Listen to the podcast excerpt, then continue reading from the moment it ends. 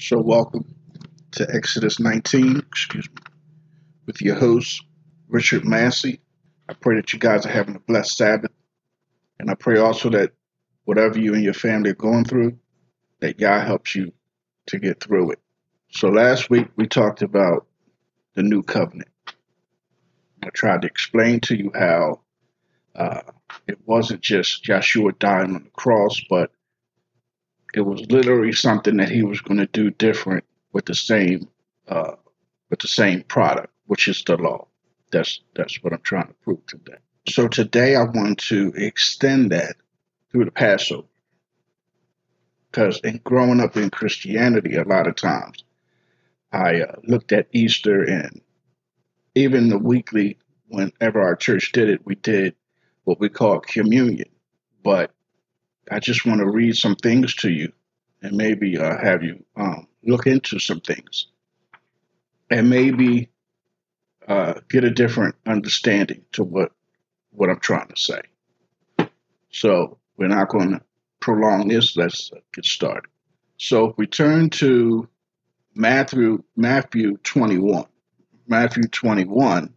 Let's read Matthew 21, 21. I mean Matthew 21, 1. It says, And when they drew nigh unto Jerusalem, and were come to Bethphage, unto the Mount of Olives, then sent Yeshua two disciples, saying unto them, Go into the village over against you, and straightway ye shall find an ass tied, and a colt with her. Loose them which is untie them, and bring them unto me. And if any man shall aught so say all unto you, ye shall say, Adonai have need of them, and straightway he will send them. All this was done that it might be fulfilled which was spoken by the prophet, saying, Tell ye the daughter of Zion, Behold, thy king cometh unto thee, meek, sitting upon an ass, and a colt, the fold of an ass. So, one thing I wanted to point out in, in these five verses is uh, a, a couple things, and this will be used down the line. He was drawing, uh, uh, verse 1 says, and when they drew nigh unto Jerusalem, right? And then I want to also go to, and and they also came upon, upon Mount Olives. So that's the two key words I want to point out Jerusalem and Mount, Mount Olives. All right. So let's go to 21 6. And the disciples went and did as Yeshua commanded them, and brought the ass and the colt, and put them and put them their clothes, and they set set them thereon. And a very great multitude spread their garments in the way. Others cut down branches from the trees, and strawed them in the way.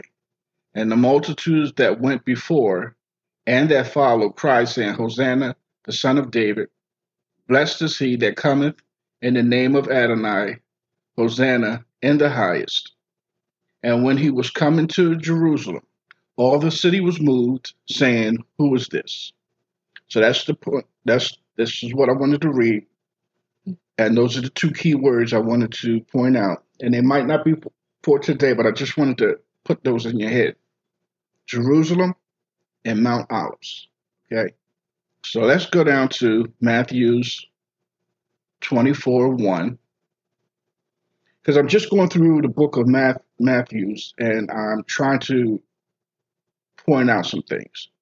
So in between, Matthews 21 and 24, obviously there's a lot of stories that Yeshua had with different people on the along the way to explain his ministry and, and, and prophesied of the future with these different stories. And then we get to uh, Matthew 24, and we're going to start here. Okay. Um, so I'm going in Matthew's to prove a point. Okay. So Matthew's 24, 1. It says, And Yeshua went out and departed from the temple, and his disciples came to him for to show him the buildings of the temple. And Yeshua said unto them, See ye not all these things? Verily I say unto you, there shall not be left here one stone upon another that shall not be thrown down. And as he sat upon the Mount of Olives, the disciples came unto him privately, saying, Tell us, when shall these things be? And what shall be the sign of thy coming and the end of the world? So let's go down to Matthew's 26 and 1. So we was in Matthew's 21, and then we went to Matthew's 24, and now we go to Matthew's 26. And it came to pass when Yeshua had finished all these sayings, because again, he was, you know, giving different parables to different people. And he said unto his disciples, You know that after two days is the feast of the Passover. So he's about to die. And in the Christian religion, we would call this uh, having communion, right? But Yeshua's calling it the Passover, which is related to the Old Testament, which brings the point of the law. Three of the one of the three feasts that they were supposed to have throughout the year was a high day. But you can see in Matthew's 26 2 that Yeshua, Jesus, calls this the Passover. He says in two, we're going to say two again. And ye, and ye know that after two days is the Passover of, ye know that after two days is the feast of the Passover, and the Son of Man is betrayed to be crucified. Then assembled together the chief priests and the scribes and the elders of the people unto the place of the high priest, who was called Caiaphas, and consulted they that they might take Yeshua by subtlety and kill him. But they said, Not on the feast day. This is a pretty big day. We're not going to do this right now. Lest there be an uproar among the people. So, Matthews 26 and 16, it says, And from that time he sought opportunity to betray him. And this is talking about Judas at the time. He says, Now the first day of the feast of the unleavened bread. So, what is the other name of the Passover? Unleavened bread. Talking about the bread and how it was made back in the Old Testament when they had to get out of Egypt fast. He said, Don't let this bread puff up, uh, make it flat. And this is where we also at communion we get the flat wafer from. Unleavened bread, bread without a rising to it, just a flat bread. So they also called the Passover unleavened bread, the feast of the unleavened bread. Now, the first day of the feast of unleavened bread, the disciples came to Yeshua, saying unto him, Where wilt, where wilt thou that we prepare thee to eat the Passover? So it's the same thing. So in Matthew 21, they were asking him uh, about the animals that he's supposed to ride in on. Now they're asking him, So where are we setting up? to have the Passover or the Feast of Unleavened Bread? Where, where, are we setting up at?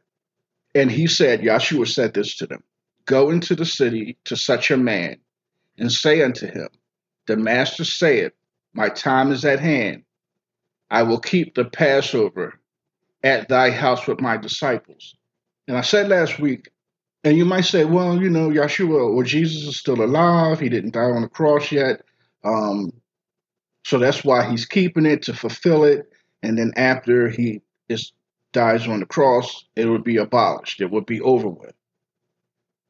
But okay, let's let's go with that. The, the master said, My time is at hand. I will keep the Passover at thy house with, that, with my disciples. And the disciples did as Yeshua had appointed them, and they made and they made ready the Passover. And this is the famous picture that you see when everybody's at the table. Now, I always associated this with having communion, the Last Supper, right? But you see, Yeshua is honoring this. He's not dismissing it again. You could say because he hasn't died on the cross yet. And that, okay, that's that's what we'll go with that. Now, when the even was come, because see, the Passover, to my knowledge, is Friday at 6 p.m. is a new day. Like in Genesis, it says, in the morning and the evening was the first day. So the evening, the Passover is being set up. The evening is about to approach. Passover is about to start, right? He sat down with the 12. Because some things that they write, you like, you read it, but you just keep going straight through it because you're like, well, that must mean X, Y, and Z. But okay, it was that evening. This is the time of the day it was. But yeah, it was 6, 6 p.m. Let me see. Uh, 27. And he took the cup and he gave thanks and gave it to them, saying, Drink ye all of it, for this is my blood of the New Testament or the New Covenant. This is where it ties in with last week. So if you missed last week, go back and look at the New Covenant, and it can tie in to this one, okay? Because that's where I wanted to get to. It says, which is shed for many for the remissions of sin. But I say unto you, I will not drink henceforth of this fruit of the vine until that day when I drink it new with you in my Father's kingdom. And when they had, and when they had uh, sung a hymn, they went out into the Mount of Olives. All right. So, what is my what is my key point with Jerusalem, and what is my key point with the Mount of Olives? Uh, the Mount of Olives. I think we will go deeper into that at another time. I want to run into these subjects at the appointed time, like when this when it's, when their time comes up. But Jerusalem part is uh, going to be uh, explained now, because remember in Exodus when they were first coming out of Egypt, they went through the whole wilderness. You know the story. They didn't really have a place. God told them, "I'm gonna choose a place amongst one of the pieces of land that you guys uh, inherit but I don't know where I'm going to put it at yet. And to back that up, we're going to go to Deuteronomy 16 1. Deuteronomy 16 1. And it says, Observe the month of Abib and keep the Passover unto Adonai thy Elohim. For in the month of Abib, Adonai thy Elohim brought forth brought thee forth out of Egypt by night. So that's the unleavened bread. We hurried up. We didn't let it. We just got something to eat and rolled out. Thou shalt therefore sacrifice the Passover unto Adonai thy Elohim of the flock and of the herd, in the place which Adonai shall choose to place his name there. So he didn't choose a place yet, right? He didn't choose a place yet. He says, and then we're going to drop down to Deuteronomy 16 6, 6 and 7. It says, But at the place which Adonai thy Elohim shall choose to place his name in, there thou shalt sacrifice the Passover at even, again, even, at the going down of the sun, at the season that thou camest forth out of Egypt. So you can see how important this is to him, right? Seven, he says, And thou shalt roast and eat Eat it in the place which the Adonai thy Elohim shall choose, and thou shalt turn in the morning and go unto thy tent. This is very important to him for us to set this mark because it is uh, it, it signifies all about the exile out of Egypt. And again in 19, when he said, I bore you on eagle's wings, right? So in 16, we see that he does not have uh, actual place that he wants to set up. Not yet, right? So let's go to Second Chronicles 30. Second Chronicles 30 and 1.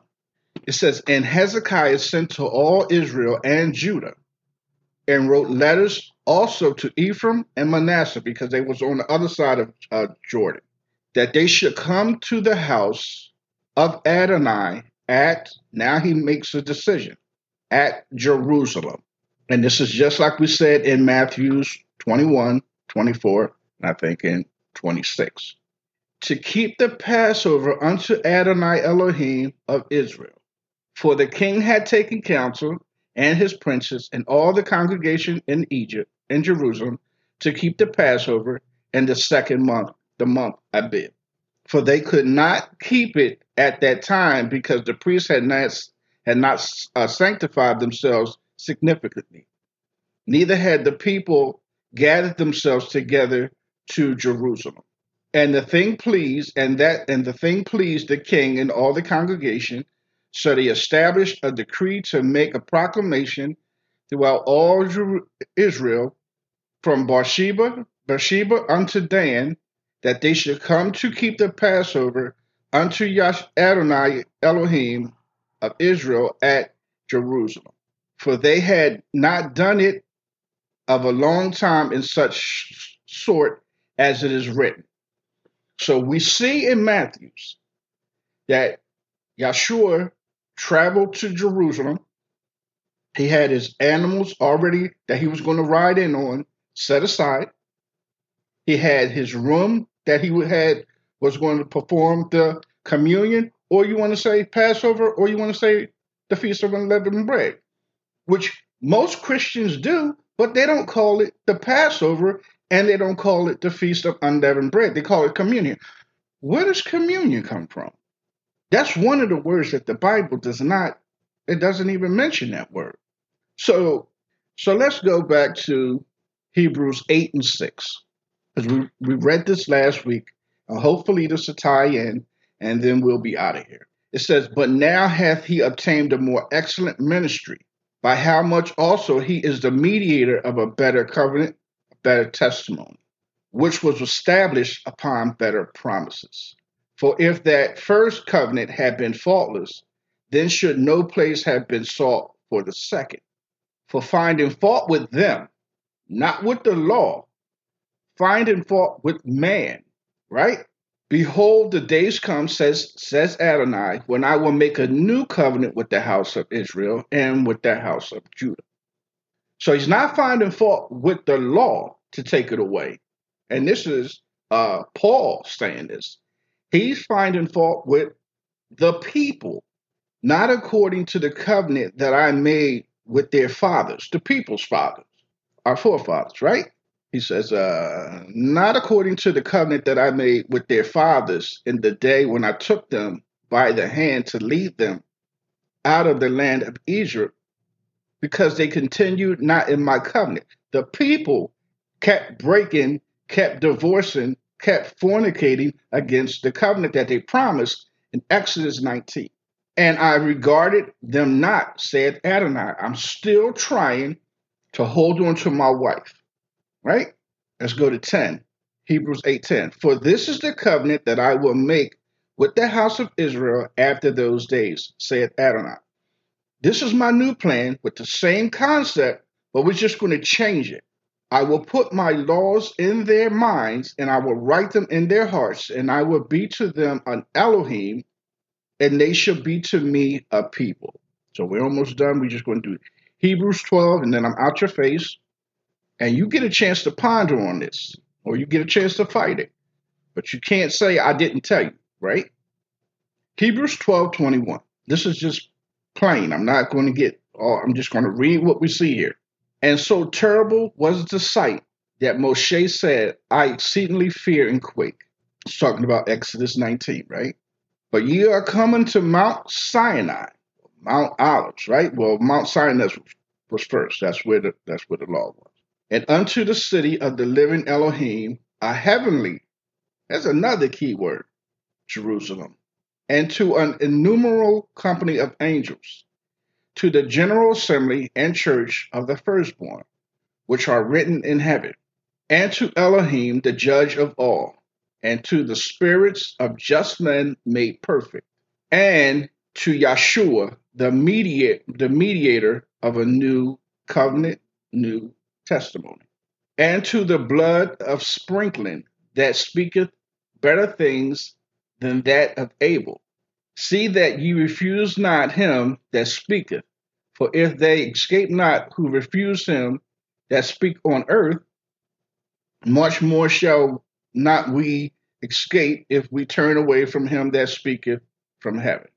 So that's my tie in with last week's new covenant and this week's Passover unleavened bread. Uh, put these two pieces together. Yeshua we're going to say that because he didn't die on the cross yet, still honoring the Old Testament ways, still honoring the law, same concept, different format for us. So if you have any comments, I just hope that you reach out to my Exodus 19 uh, Facebook page. And I also hope that I, I, I need you guys to tell a friend if you're liking what you're hearing. Tell a friend, please help me build my podcast. And, you know, I would really appreciate that so much. So, on that note, have a good Sabbath. Shalom.